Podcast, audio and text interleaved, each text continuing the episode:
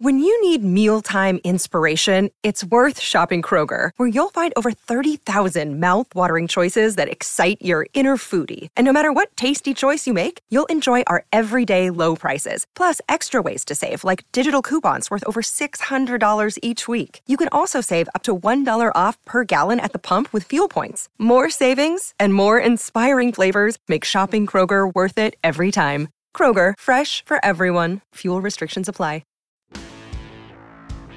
The Building Better Business podcast is the best place to learn how to take your business to the next level. It's no longer enough to earn good profits. You need to develop a network of connections as well as use all types of marketing to your advantage that will put you over the edge. Hosted by me, Steve Eschbach, a financial executive with decades of experience in dealing with businesses and business people, we'll learn how this all comes together. Join me and my expert guests as we delve into the many facets of owning the business and how to become a good, caring business owner. Listen how making a difference in your community can attract all sorts of clientele, which in turn will build you a better business. Greetings of the day, my fellow listeners, and welcome to another edition of Building Better Businesses. I am your host, Steve Eschbach. I have been doing this for about a year now, and I'm, uh, I've had so many guests, and uh, we're going to have another one that's going to talk about a topic that'll be near and dear to everyone's heart, how to increase sales, but we'll get into that in a moment.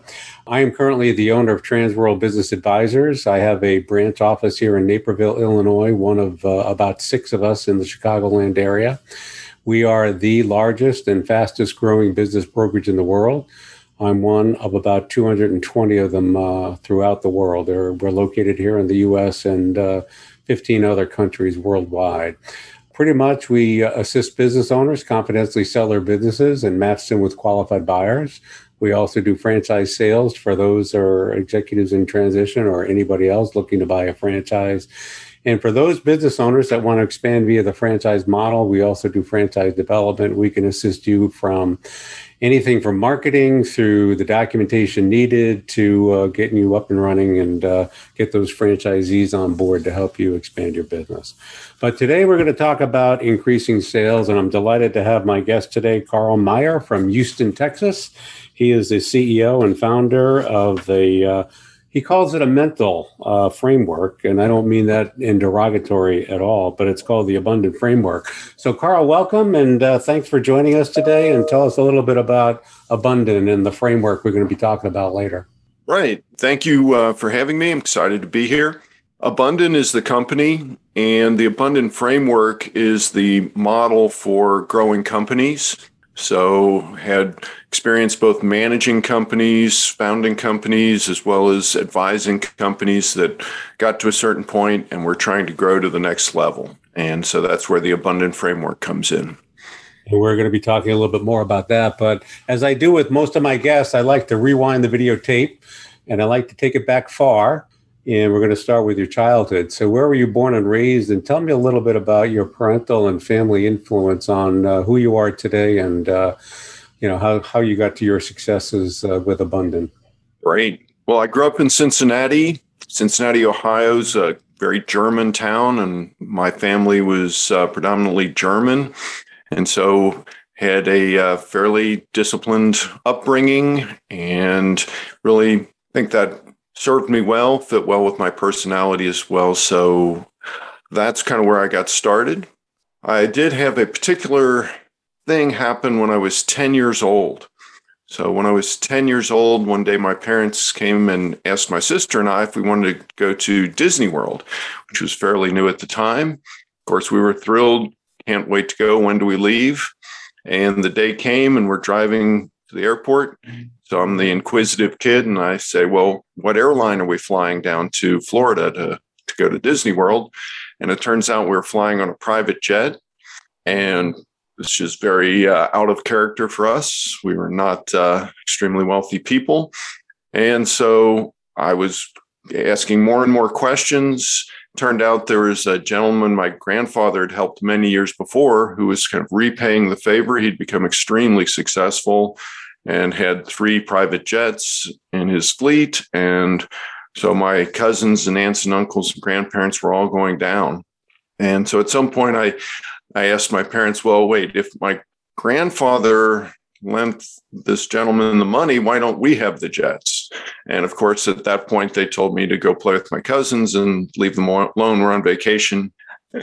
And this point, though, it, I was really intrigued. This is fascinating to me. And so didn't take too long. I was le- reading the Wall Street Journal every day, eventually went on to study economics and get my M B A and so on and so forth. Oh, that's a fascinating story. So what, what was the uh, outcome of the uh, private jet story? Did you ever, did anyone ever tell you about that? So, I mean, it was the gentleman had, he had started a retail store with the loan from my grandfather and grew that into a chain of stores. And from there, he went into finance and, you know, started buying other businesses and eventually became one of the five hundred wealthiest men in the United States. So it's quite a fascinating story.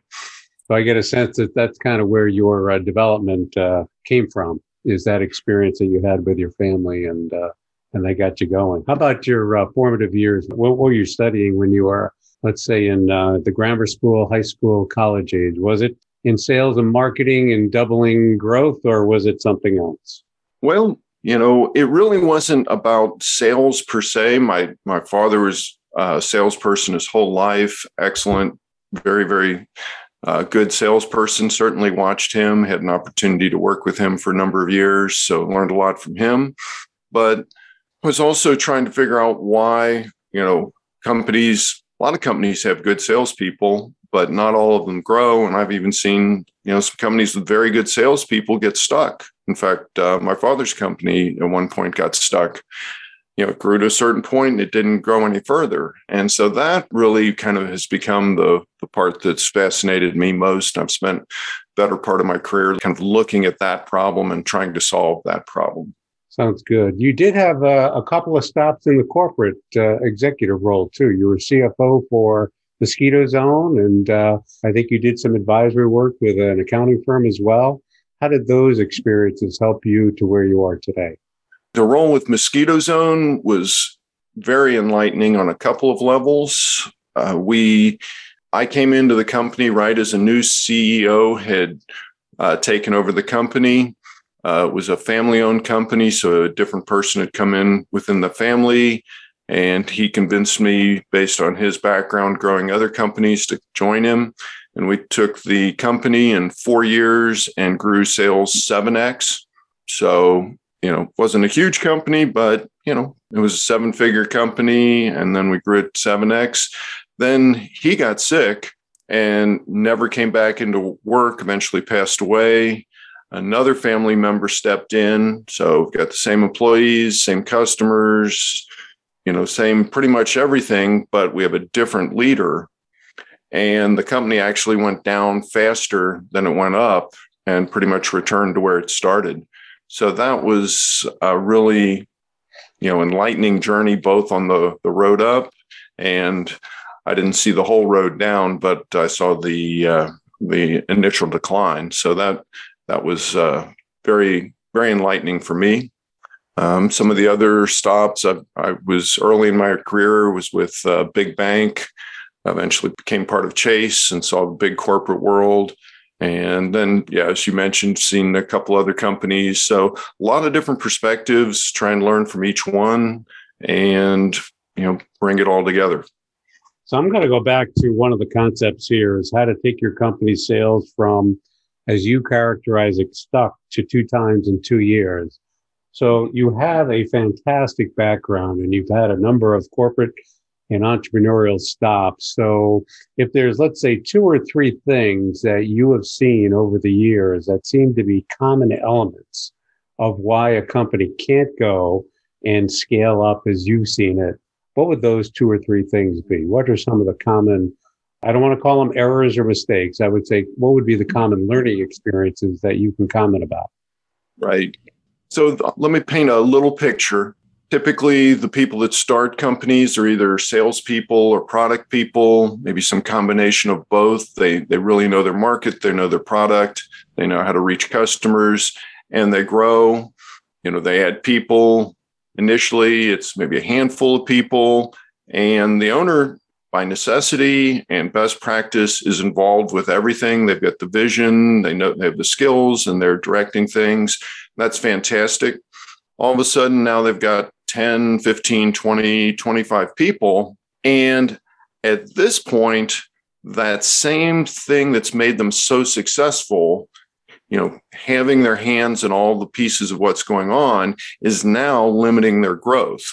And so the ability to transform your company from a the everything, the owner touches everything type of situation, and transform it into the owners delegating everything and building a team, a management team, and a bigger team, so that everything gets done through other people. That transition is the one that I've seen over and over. And to me, that is the key element. And once you get stuck, when you grow to that point, and it's different for different industries, exactly the, the size of companies, but you grow to a certain point and you need to have a transformation to be able to continue growing and scale up and potentially grow and grow and grow. No, I crack a smile because I was waiting for that word delegate to appear, and it took a couple of seconds before it did. And, you know, it almost sounds counterintuitive. So here you are, a small business owner, and you take pride and joy with what you've started, what you've created. And then you're talking about adding people. And this owner, again, based on what I'm hearing you say, the owner almost has to let go for that expansion to continue. It almost sounds counterintuitive. Am I right about that? But it actually does help you, because surrounding yourself with subject matter experts that probably can do a little bit better job than you can with you trying to keep your hands in everything. Am I kind of saying that right? Is that what you're saying? I think you've said it beautifully. It is counterintuitive. You know, if you've been running, you know, marathons, you know how to run marathons, and you want to keep doing the same thing to getting better. But with what the situation we're facing, the things that have made you successful, the things that have gotten to you at this point, are now the things that are limiting you from going forward. And so that is very counterintuitive. Yeah. So uh, as you go along the way, you got to be able to rely on the uh, the people who are successful around you to help you build. So are you seeing that? Are, are there any particular types of companies that you work with that make more sense for you and your Uh, abundant framework, or is it wide reaching? Is it smaller size, bigger size? I know I'm throwing a lot of stuff at you, but is there a, a sweet spot for you and, uh, and those that you assist? There definitely are some characteristics. In terms of industry, it's very broad. You know, if it's something like real estate or oil and gas reserves, where it's all about the asset, that's not a fit. But you know, service companies, distribution companies, manufacturing companies, software companies, they all depend on people to get things done. And so those are a great fit. Typically, what I see is companies with between ten people and one hundred people is where most of the companies that use the Abundant tools, which is our software based on the Abundant framework, that's where the sweet spot is. It's, you know, we're, you're less than ten people, you probably are best off just saying, you do this, you do this. I've got my hand touching everything, and that's great. And if you've already made it over one hundred people, you've probably already addressed the situation and and have figured out a way to to delegate and build the team around you. Oh, good. So tell me a little bit about your team. How do you and your colleagues, how do you divvy up the work? Are there any specialties that you do and maybe your colleagues do differently? Or does each client have a, a minimum of three team members from your group? How does all that work for you to help your clients? Right. So we're primarily a software company ourselves at this point, and we partner with business advisors who use our tools, and we refer opportunities to them. So we have a, you know, an element of the advisor and in partnership with our software. And, you know, I've definitely seen the company transform. When I started, the software aspect of it, you know, it was pretty much me, myself, and I. And at this point, you know, we've got a half dozen people doing different things. We're very much a virtual company. So we've we've had to, you know, get used to using a lot of the tools that, you know, with the, the last couple of years, a lot of people have had to uh, deal with communication tools, whether it's Zoom or Slack or whatever they might be, to communicate and, and deal with people remotely. So that's kind of the way we we address the situation. So what are the key data points or the key interactions of you and your team in terms of developing the software, and then your clients who I would assume have access to the software to help them out? What, what are the data inputs that are going to help them uh, get unstuck, if you will, and uh, multiply their sales accordingly? Right. So one of the first things everybody wants to know is where we're going. I mean, what's the uh, the old start with the end in mind? So having a brief plan, I like to call it a one-page business plan. I know that's uh, that term's used by you know a number of different groups, but putting it all on one page, a quick summary so I can easily communicate where we're going. To me, that's really important for any people organization. I don't think that's revolutionary. So we start with that. The next thing is, how do we organize the people we've got? Where do I fit in? Where do I fit in is a really important thing for everybody to know, to, to feel comfortable, feel like they're part of the team. And so we've got org charts. We've got some uh, very flexible, powerful, and easy to use drag and drop org charts that allow you to take different views of the organization and easily, you know, communicate that. It's all, all this is available on the web. And from there, we go to management meetings. We go to more details on delegating and supervisory skills, as well as tracking processes and a learning management system to help educate people and train train your staff. So those are some of the things that we're doing in terms of helping companies. You know, these are all tools that companies have been using for many, many decades, but it's putting them all together. They interact and make it easier. So there's there's how people use these tools. So a couple of points I get out of your commentary there is that communication and planning are effective, and not just one time or once every few months, but periodic communication and planning is needed. And I also extract from your commentary that if you fail to plan, you're basically planning to fail. So you have any other commentary relating to those comments? I think just to kind of take it a step further, I know you're in the M and A world, and so it's it's not just important, but critical to growing your company for yourself. But if you're going to sell a company, your company becomes so much more marketable if you've got a plan, if you've got processes, if you've got, here's how I train people. It's so much easier for a new owner to walk into your company with all that in place. And, you know, I would, uh, based on my experience, I'm sure you've got a lot more experience, but my experience is your company's worth a lot more with those things in place.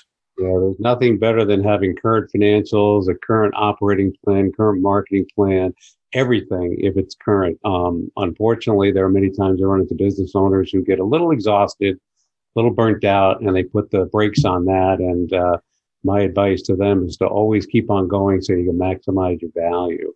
Uh, are there any other pieces of advice that you give clients? I mean, is there something that is just like paramount, one, two, and three, automatic from the starting gate that you need to relay on to your uh, to your clients?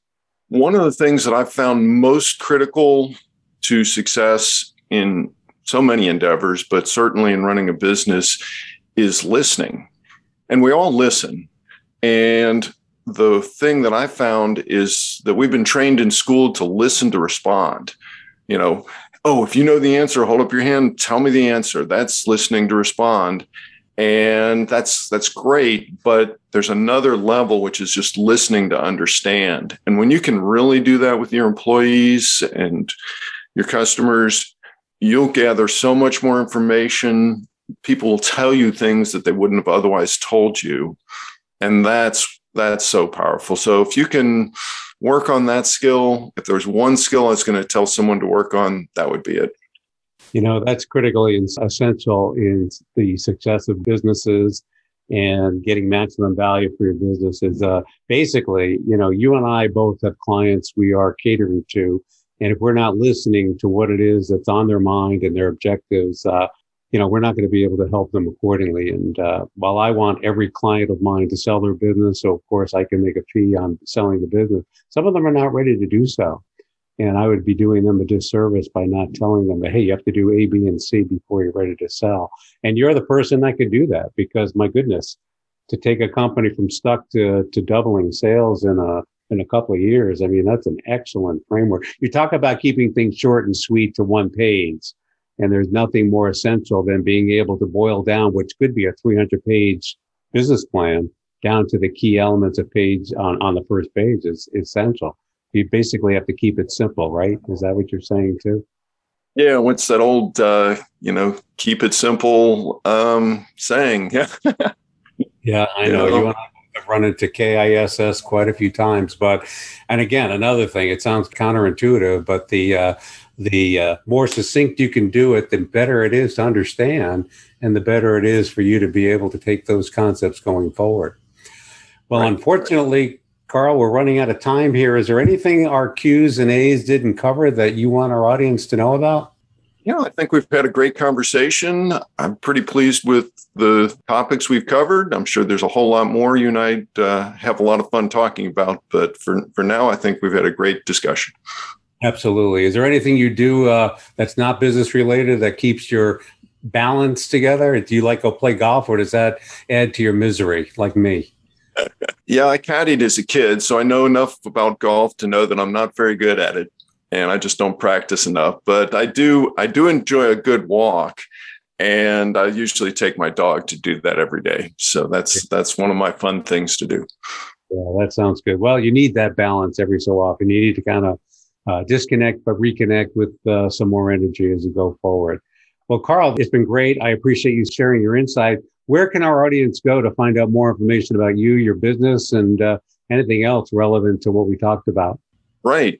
Well, abundant dot com is our website, so you can get a lot of information there. If you'd like to get an assessment of where your business is, you've got a free assessment at quiz dot abundant dot com. And of course, you can find us on LinkedIn, Facebook, all the social media. So look for us there, and appreciate the opportunity. Thanks so much, Carl. I appreciate your insights. And thank you, audience, again, for listening, for uh, better ways to uh, enhance the value of your business. And uh, thanks for joining us. Uh, many more episodes in the past, many more coming. So stay tuned. And uh, thank you for your, uh, your listening uh, time today. Thanks so much. The Building Better Business podcast is the best place to learn how to take your business to the next level. It's no longer enough to earn good profits. You need to develop a network of connections, as well as use all types of marketing to your advantage that will put you over the edge. Hosted by me, Steve Eschbach, a financial executive with decades of experience in dealing with businesses and business people, we'll learn how this all comes together. Join me and my expert guests as we delve into the many facets of owning the business and how to become a good, caring business owner. Listen how making a difference in your community can attract all sorts of clientele, which in turn will build you a better business.